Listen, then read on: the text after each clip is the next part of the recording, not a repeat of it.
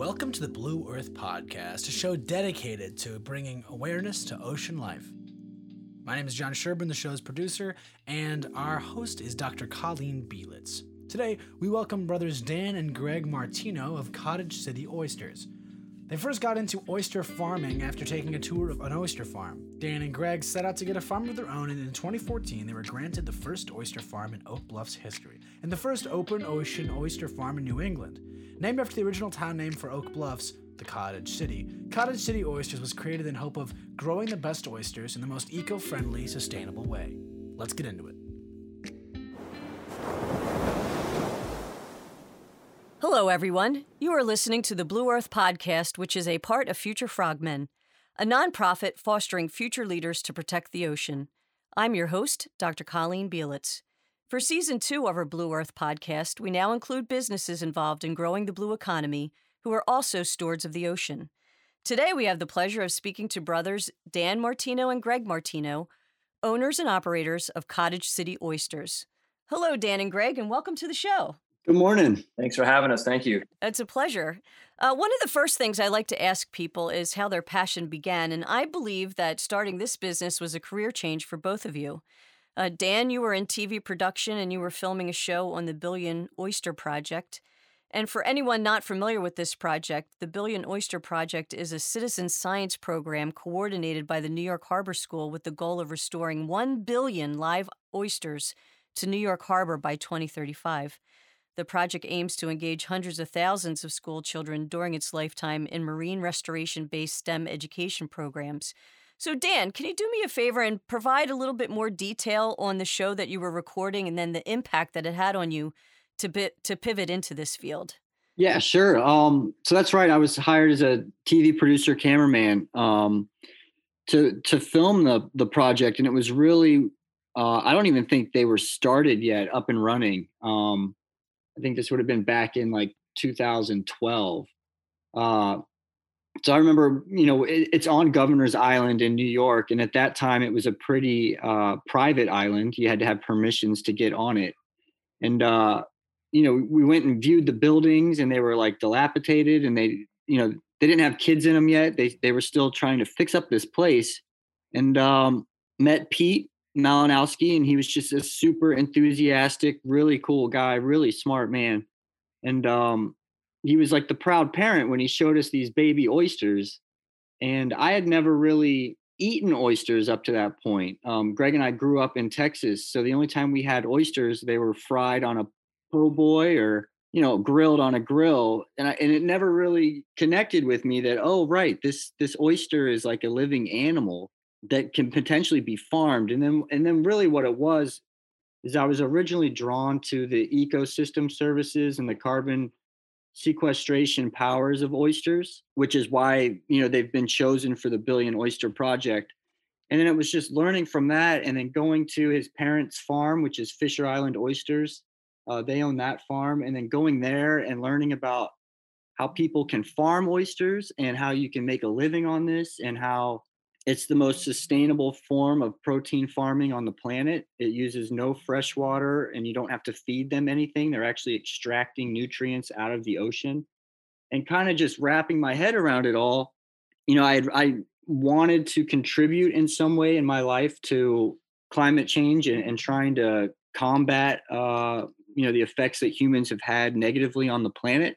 I felt at the time like I was doing part of this through TV production by making programs that would help educate people, but was really kind of looking for a yin and a yang in my life. You know, sitting behind computers and, and cameras and technology, but I also wanted to be in the real world, especially living on the vineyard. Uh, you know, wanting to be outside more.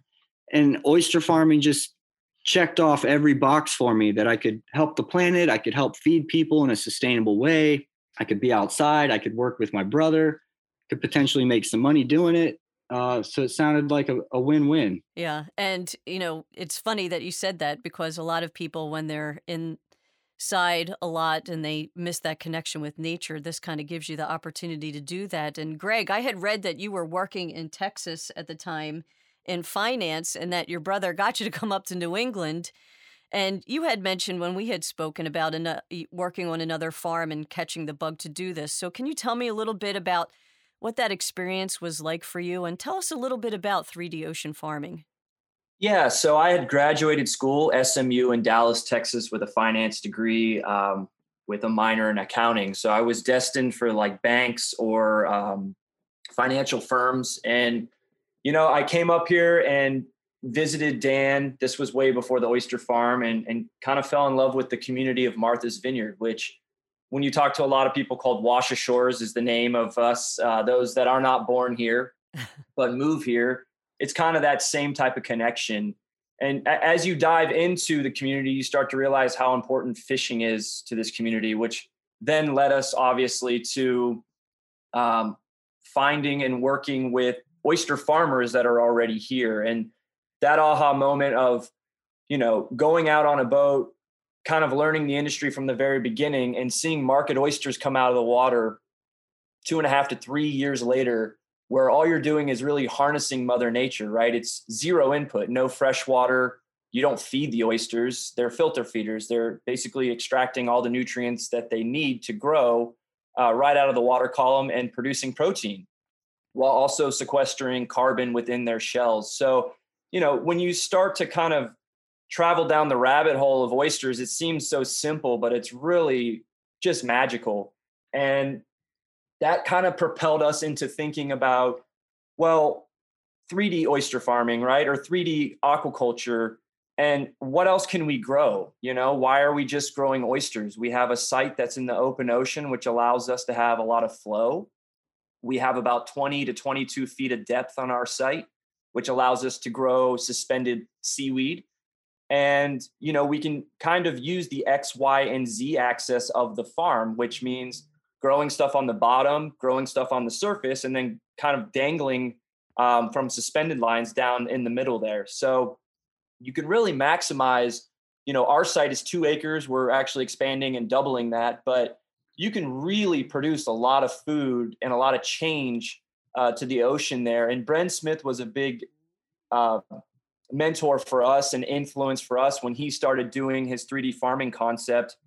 We were not that far behind from him, actually. We um, were just had our oyster farm going. We wanted to experiment with kelp, and we just saw an example of what this person's doing and a concept that really worked for us too. So, uh, you know, Bren Smith from Greenwave, we reached out to him, and he had nothing but positive, um, you know, things to say and advice for us. And that kind of led us on the 3D uh, farming path. And now we're experimenting with, you know, surf clams and scallops.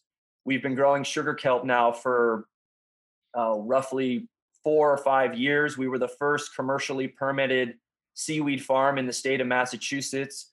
And so, you know, it's been nothing but um, just growth for us and wanting to experiment and see one, how much food, good food, can we produce?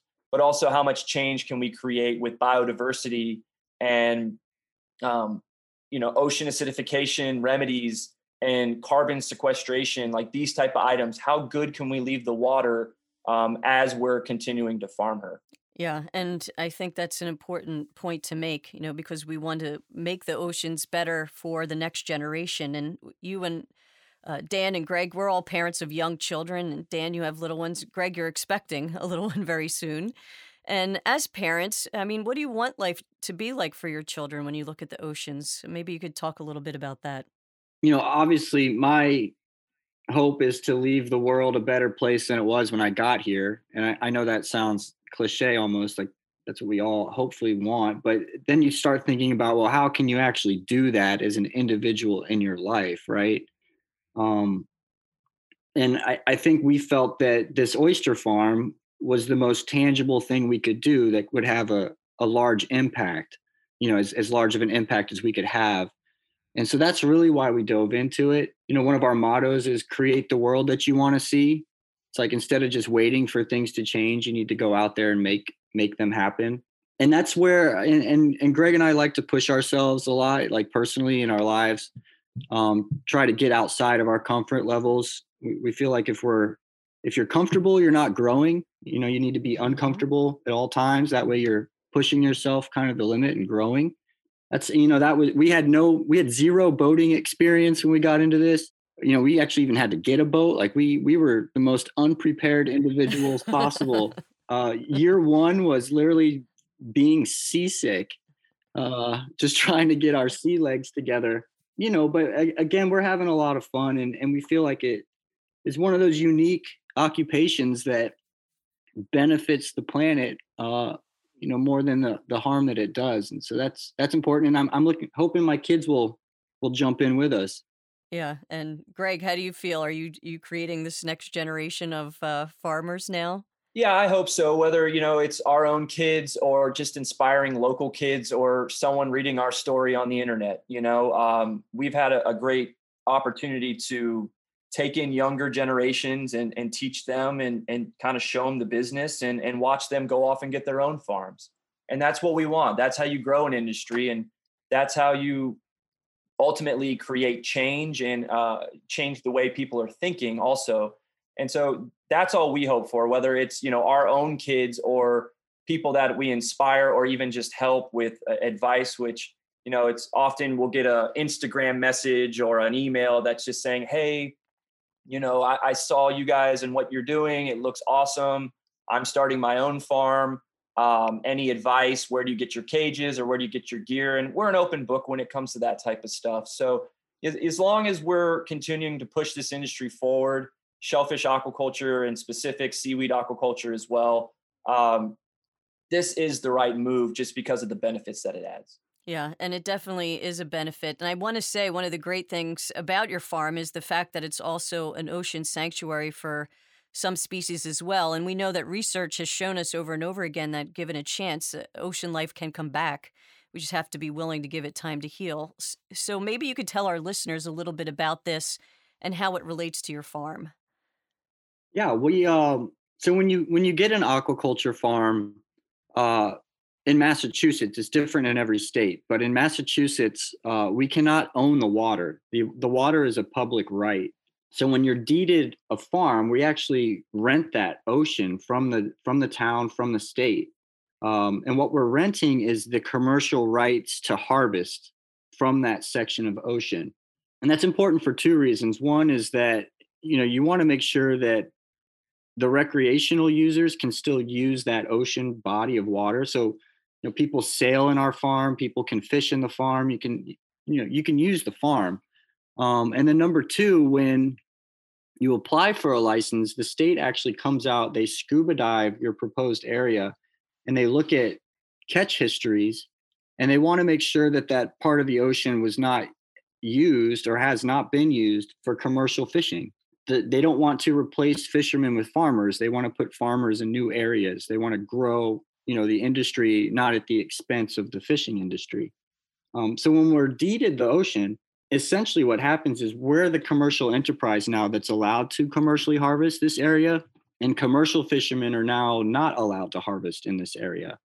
And so in essence it's it's it's setting up an ocean sanctuary for every species of ocean animal that wanders into the farm. It's like a safe zone.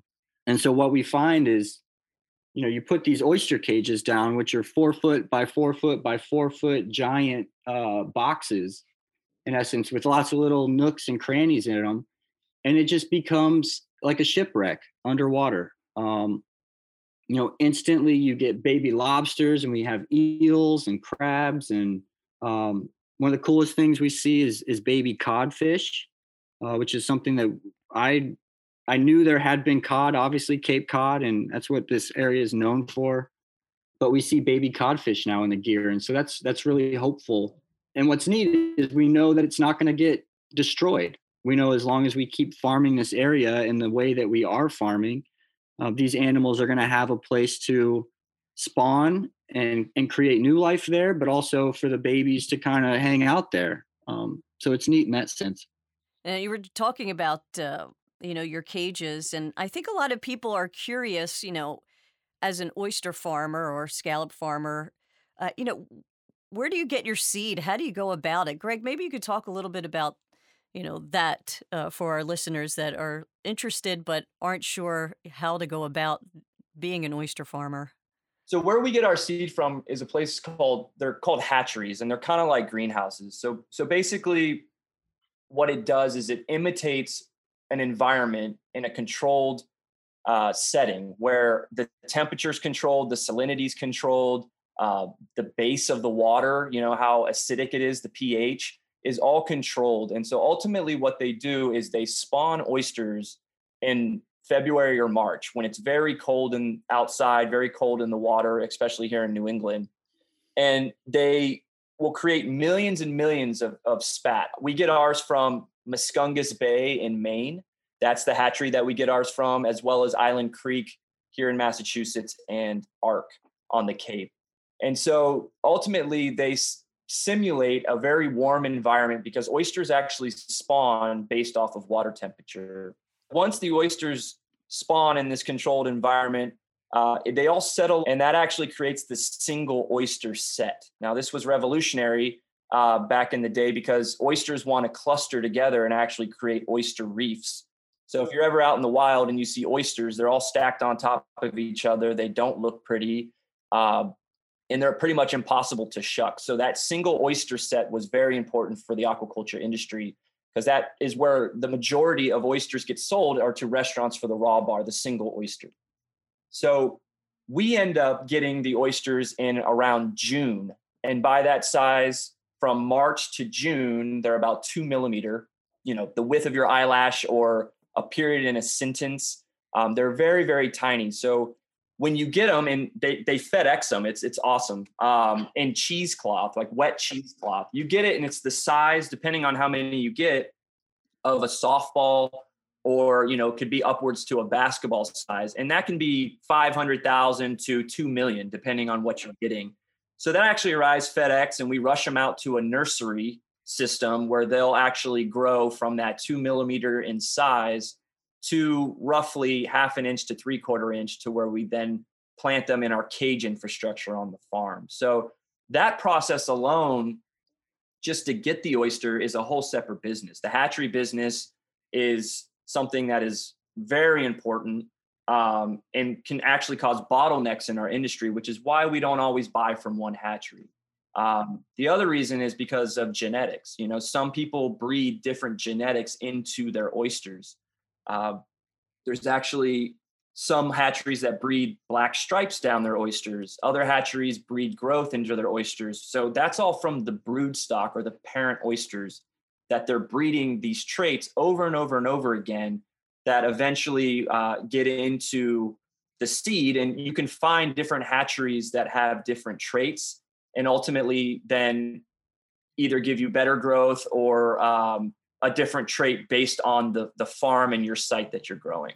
Yeah, and I think that's so fascinating that you can actually be able to grow a particular oyster that has like a particular stripe on its shell. And I know that you both had talked about getting um, kelp from Green Wave as well. And uh, so, how do you experiment with what grows best in your area with the kelp and the oysters and the other stock that you grow on the farm? It's really just trial and error. Um, when we started the kelp, we were actually a part of the Woods Hole Oceanographic Institute's research program. Um, so the first license we got was a research license um, to grow kelp in the state because they didn't yet have a commercial license. Um, so we actually had to work with the state to make that commercial license possible. But we started with Woods Hole Oceanographic Institute and the Martha's Vineyard Shellfish Group. Um, this was 2015 uh, to deploy kelp on the farm. And then through that, we learned about Bren Smith and Greenwave. Um, and believe we tried one of their spools out in 2016, the following year. And that's really when you start to see, well, you know, this this type grows better and this type grows better. And it's the same with oysters. Um, you know, we get our seed predominantly from Maine, and the Maine oysters grow great where we are because it's a little bit warmer and they love it. And if we were to bring up Gulf of Mexico oysters, uh, they would probably hate our waters because it would be too cold. So it, there is a lot of, you know, you want a a species that's near your area because the you know the, the minute differences actually make a, a big difference upon you know when you place them in the environment um, and then like greg said just talking to bren at green wave and and learning from them. And now they actually allow us to choose different strains. Um, that's where we're at in the industry now. Is you know, does a Rhode Island strain grow better than a Connecticut strain for us? And so we're trying to figure out uh, which strains are better for our area, and and that's what's neat about GreenWave is they're doing that for every farm, you know, kind of across the nation right now. Um, so we're all trying to find like what what works best. Yeah, and I know that you're working on something else as well. We had Dr. Emma Cross uh, as a guest on our show uh, from Southern Connecticut State University. And I know you're working with her and a number of others, and you're trying to create the first eco label using eDNA. And for our listeners who are not familiar with this, as living organisms move through their environment, they shed genetic material in the form of DNA. So that could either be mucus secretions or feces or whatever it may be. And environmental DNA or eDNA is the DNA that is collected from a variety of environmental samples, such as seawater. And as these various organisms interact with the environment, that DNA accumulates in their surroundings and the material can stick around providing insight into the what the creatures who they were that left it behind. So Dan, maybe you could talk a little bit about that in this project to create this first eco label.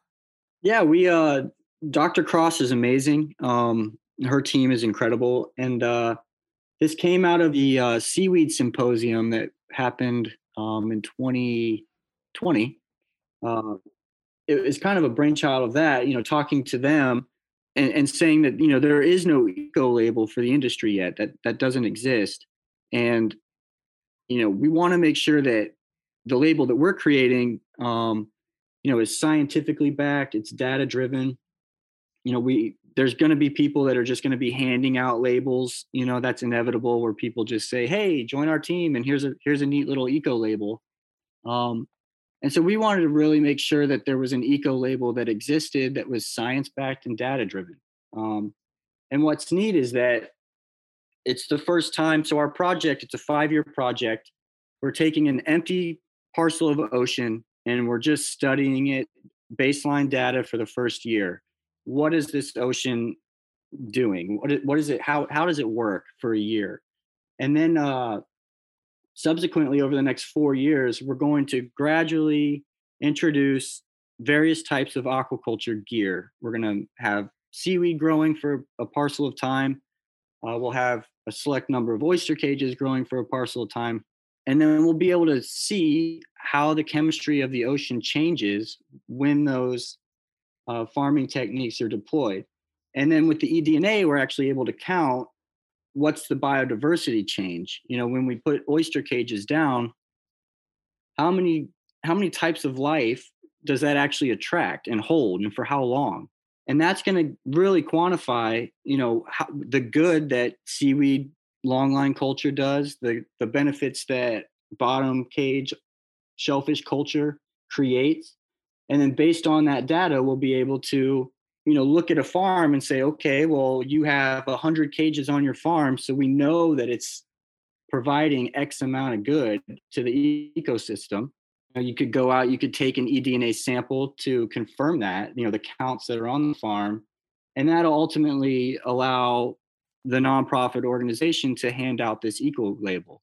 And but what's what's made it all possible is the fact that it, we started with a blank slate you know every every study that has proven positive ecosystem services has had to do it after a farm was already established. And so this is really the first study that looks at it from blank slate to you know the final product.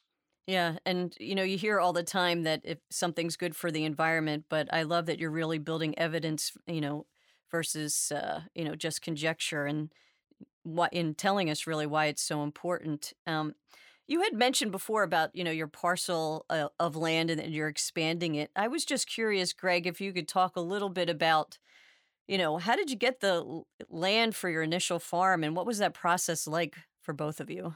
Yeah, I mean, it's so long winded. I'm probably going to need some help from Dan on this one. Um, our story is unique just because, uh, well, you know what? I'm going to take that back. Our story is not unique because this is still happening all over America right now.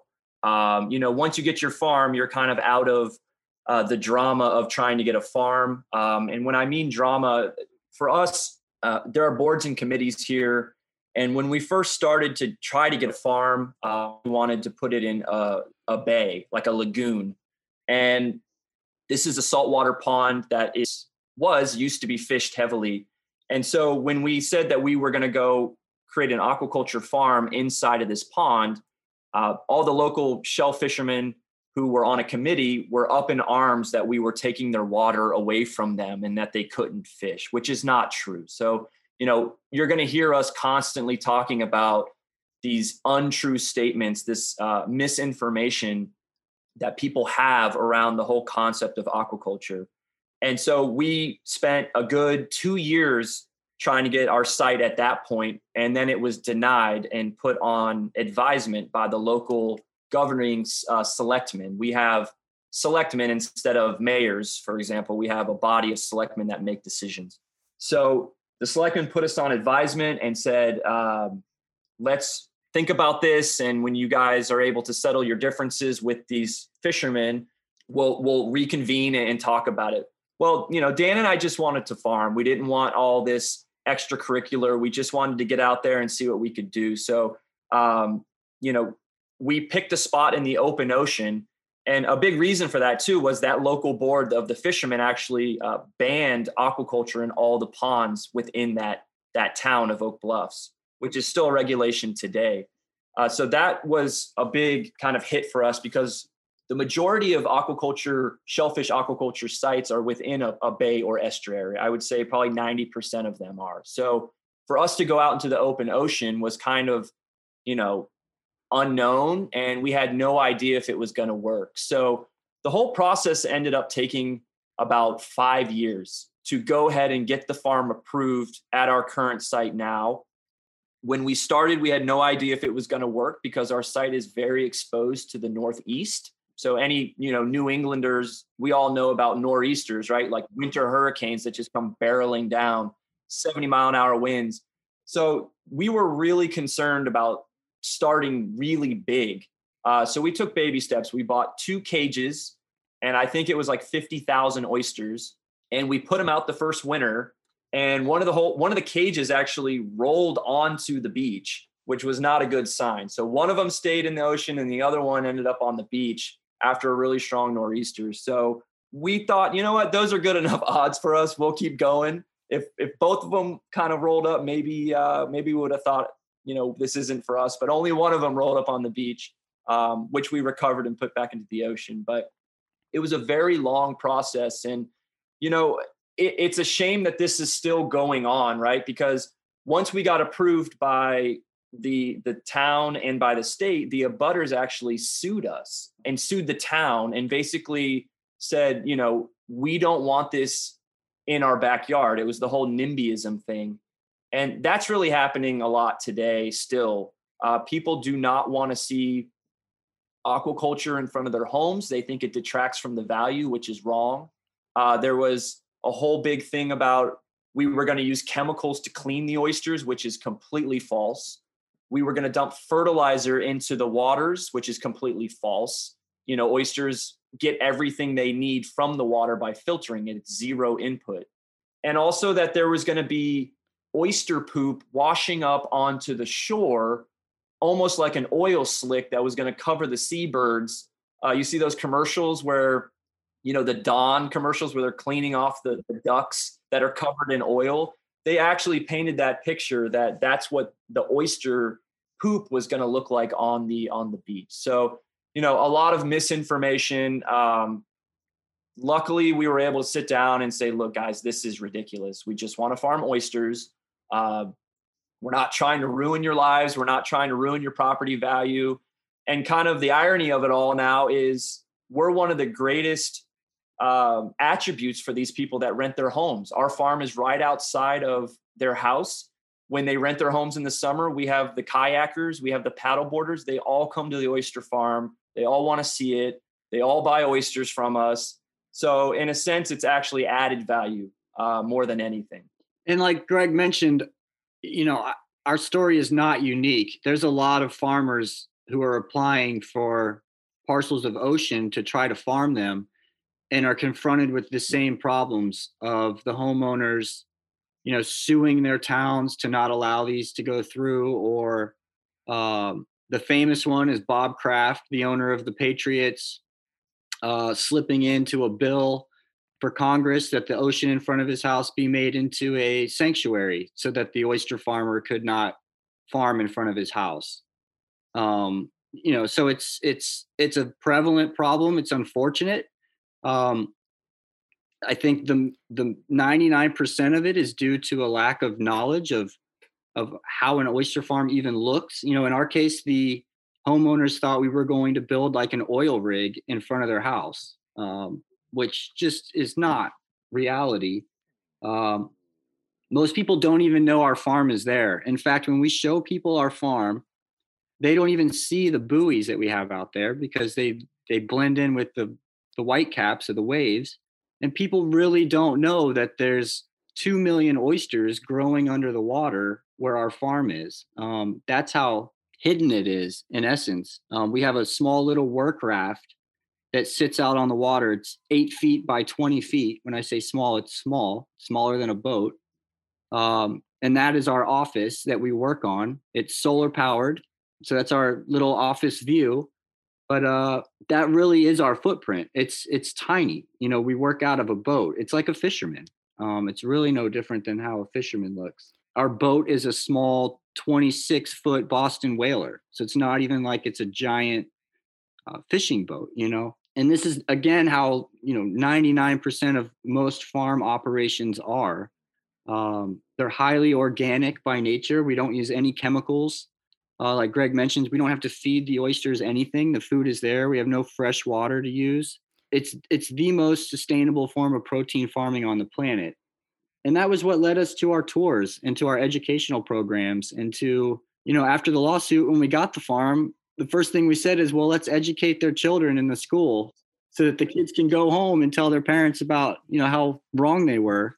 Um, and the kids loved it. You know, frankly, the kids loved it. Uh, we've had their kids apologized for how their parents acted, which is interesting. Um, when you see like the generational shift, it really is the older population, you know, has thought a certain way about the planet, and we have this new new generation. Um, a lot of them are people we hire who are seeking out oyster farms to work on because of the good that they do. Yeah, and I think uh, you hit the most important po- uh, point is that there's a lot of misinformation out there, and uh, you know people are misinformed, and there's a lot of benefits to ocean farming, and that the younger generation, you know, has educated themselves and they see it. And for our listeners who may not know, the adult oyster can filter up to 50 gallons of water a day, and yes, I said filter, and that's the beautiful thing about oysters, right? They filter the water as they eat which helps clarify the water and removes pollutants uh, such as nitrogen.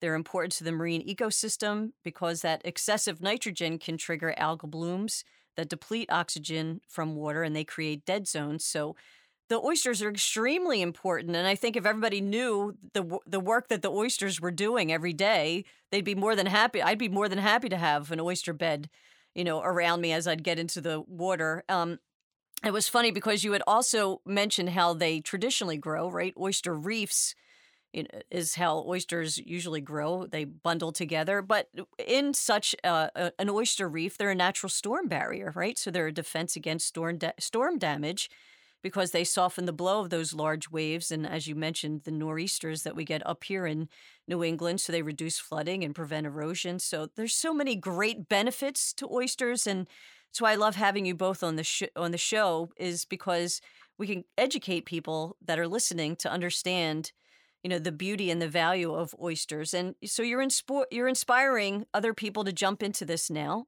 right? As it becomes a common way of life. And you were the first commercial seaweed farm in Massachusetts. I think you used Connecticut's regulations and brought them into Massachusetts. Can you both, eh, you know, talk a little bit about your struggle because I know it really wasn't easy for either of you to kind of be the first ones to get out there.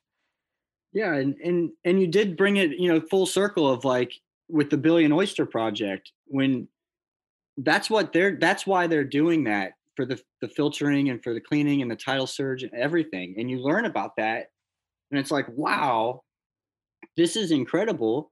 And then it's the same thing with seaweed. Um, seaweed is one of the largest carbon sequestration animals or plants. They're not even animals or plants. They're actually this in between classification, but uh, they're highly beneficial uh, to combat ocean acidification. Is the big one. Um, they they actually have the power to to regulate the pH in the ocean. Um, so there's a lot of studies happening now. Like if you grew seaweed in a circle and put your shellfish in the middle of it, uh, and the ocean got more acidic, the shellfish in the middle would actually be able to survive it because of the curtain of seaweed around them protecting them. Um, and that was one of the reasons we jumped into that too, and, and with and also the need to have a second product. Um, and so yeah, it was one of these things where we called up Bren Smith from Greenwave. Uh, we had been growing seaweed on the research permit with WHOI for I think we did that for two or three years. Um, it was time that we felt like we could make some money growing seaweed, and the state uh, didn't have regulations. So we imported uh, Bren's regulations and HACCP plans and um, showed them to the DMF and DPH and you know said we don't have to start from scratch. We can model what connecticut's doing and and start there. And uh, we were lucky to have state officials who believed in it and and were willing to do the work. And so now we have multiple commercial seaweed farms in the state uh, growing seaweed and trying to get it trying to get people to even learn about seaweed and the health benefits of seaweed. Right and you know that's the where i got to meet both of you uh, was the sea grant seaweed symposium and you know you're you've included kelp now in your 3d ocean farming and so i'm just curious if you could tell the listeners you know, where do you take the kelp once it's harvested and who's buying it right now? Well, that's kind of the unknown mystery. And I think we're, we're really enjoying that. And I think that's where the industry is at right now is how do you make kelp the star of the plate, right? How do you introduce it into everyone's diet, uh, whether it's, you know, just eating it raw with some sesame seed oil or, uh, you know, as a seaweed salad or blanching it, putting it in smoothies. Uh, but it was really fun when we first started. Uh, we actually went, you know, restaurant to restaurant, door to door, introducing ourselves, dropping off free pounds to chefs. Everybody wanted to play with it, but nobody wanted no nobody knew what to do with it. And you know, as they started to play with it and work with it, um, they they really kind of embraced it. And what we found here is there is a very uh, niche nutritional market in a sense that when we have seaweed, people are constantly reaching out to us. We want it, we want it, we want it, just because of how good it is for you, but also how good it is for the environment. And that's been the real fun about all of this is we can all grow seaweed and we can all grow a lot of it, but really what are we doing with it? And there are some companies out there that are making seaweed pastas or seaweed salsas. Um, you know, flakes are very common, panko flakes. So you can you know take a chicken or a fish and bread it with panko and then that has seaweed flakes in it as well. So there are a number of things you can do. Uh, the other whole thing about it is the reductionism business where you then basically kind of boil off the jelly and the fats of the seaweed and it becomes a filler for toothpaste and for uh, you know frozen foods and it becomes a stabilizer. So there are a lot of really important aspects in seaweed, but it's really bringing it to the middle American in a sense um, and, and, showing them that one, this is a smart choice, two, it's worth buying, and three, it doesn't taste bad at all. I mean, that's the hard part is getting people to try it, I think. And once they try it, they realize that, oh, it, it tastes earthy, it tastes green, it tastes good, you know, and and that's the challenge is when you tell somebody here, eat this seaweed, it it doesn't really come off that appetizing. So, you know, there's all these buzzwords now. Sea vegetables is another route to go. And there's all these other terms. So that's where we're at right now in the industry. You know, we're again, uh, we live in a pretty um, healthy community here where people seek out that type of stuff. So we're lucky to have that as a backbone of our business is this community. But that is a challenge as well. And I think we're gonna you know continue to try to push this forward with cookbooks. I think that's really important. Um, but it's letting chefs be creative be artists. Uh, we can grow it. We're the farmer. Now it's on them to to transform it. You know, that's where COVID really uh, really hurt the seaweed industry. Was we were making great you know strides into restaurants, um, but then when you ask a restaurant to survive on you know half capacity, if if that, uh, they don't have the space to be able to to try uh, you know an experimental seaweed uh, right now. They're just trying to survive at the moment, and will be for probably a while to come. So that really was a big setback. Um, you know, we sold zero seaweed to restaurants last year. On the flip side, uh, it actually led us to dry the seaweed into flakes, uh, freeze it into smoothie cubes, and it turned out we sold all of our seaweed at the farmers market. Um, just by those individuals like greg's talking about people who you know have come to research on their own uh, the health benefits of seaweed um, you know its ability to boost your immune system. So especially in a time where you're dealing with a pandemic um, oysters shellfish seaweed is is kind of what we should all be talking about eating because it makes you healthier yeah, and I agree. And we did have that conversation that uh, it is actually sea vegetables, and that's how we should be promoting seaweed because it, it is so healthy. And you're right. It, you live in that uh, in the Martha's Vineyard community. Uh, they're they realize really what's healthy for them, so it doesn't seem so foreign for them to have, you know, kelp as part of their diet. And as we are getting ready to wrap up the show, I always like to give our listeners hope for the future. So maybe you could tell us a little bit about what you're seeing that will give our listeners some hope and maybe what they should be doing. Yeah, I would just say, you know, do a little research. I, I know it can be cumbersome to sit down and think about the food that you're eating. Not all of us have the time to do that. But when you really dive in, you're going to realize that there is a big difference in food, where it's grown, how it's grown, and how it's affecting the environment um, that it's grown in. And so just make smarter choices. And it takes five minutes, 10 minutes to look up a label or learn a little bit or pick up the phone. I, I think that's worth it. I think if we can all make smarter choices with how the food is grown and the, how our what food we eat, I think ultimately it's going to make big change. And I would I would just look at like human history where we were caveman hunter gatherers. Um, you know, we ended up farming the Nile in Egypt and, and we learned about agriculture and it, it helped our society blossom. And you can think of fishermen as the hunter gatherers of the ocean. And, you know, now we're at a, a, time in recent modern history where we're learning to farm the oceans. Um, and what's neat is that we're building this new industry now um, in a much smarter way than we would have done hundreds or thousands of years ago. So we have an opportunity here uh, to create something really beneficial. It can be sustainable. It can not hurt the planet. We can feed people in a much better way that uses a lot less resources. We can use shellfish and seaweed to feed other animals like chickens or cows to help reduce their footprints on the planet. So it's just really optimistic industry to be involved in and uh, you know it's really optimistic i think for the future of the planet yeah i agree with you and i appreciate both of you being on the show to inform our listeners about the importance of 3d farming and also for that message of hope uh, and I hope that you remember, listeners, that it's people like you, our ocean stewards, and our citizen scientists that need to push our governments and industries to join forces for ocean solutions. Our oceans are important to our species' survival, and we need production and protection to operate together. If you would like to donate to our program, or if there's a topic you would like for us to touch upon, or a guest speaker you would like us to have on the show, please feel free to visit us at futurefrogmen.org. And thank you for joining us today, and please spread the word as we work to improve ocean health by deepening the connection between people and nature. We hope you enjoyed this episode of the Blue Earth Podcast. If you like what we do, you can check us out on our website at www.futurefrogmen.org or on social media at futurefrogmen. And remember, anyone can be an ocean ambassador. Thanks.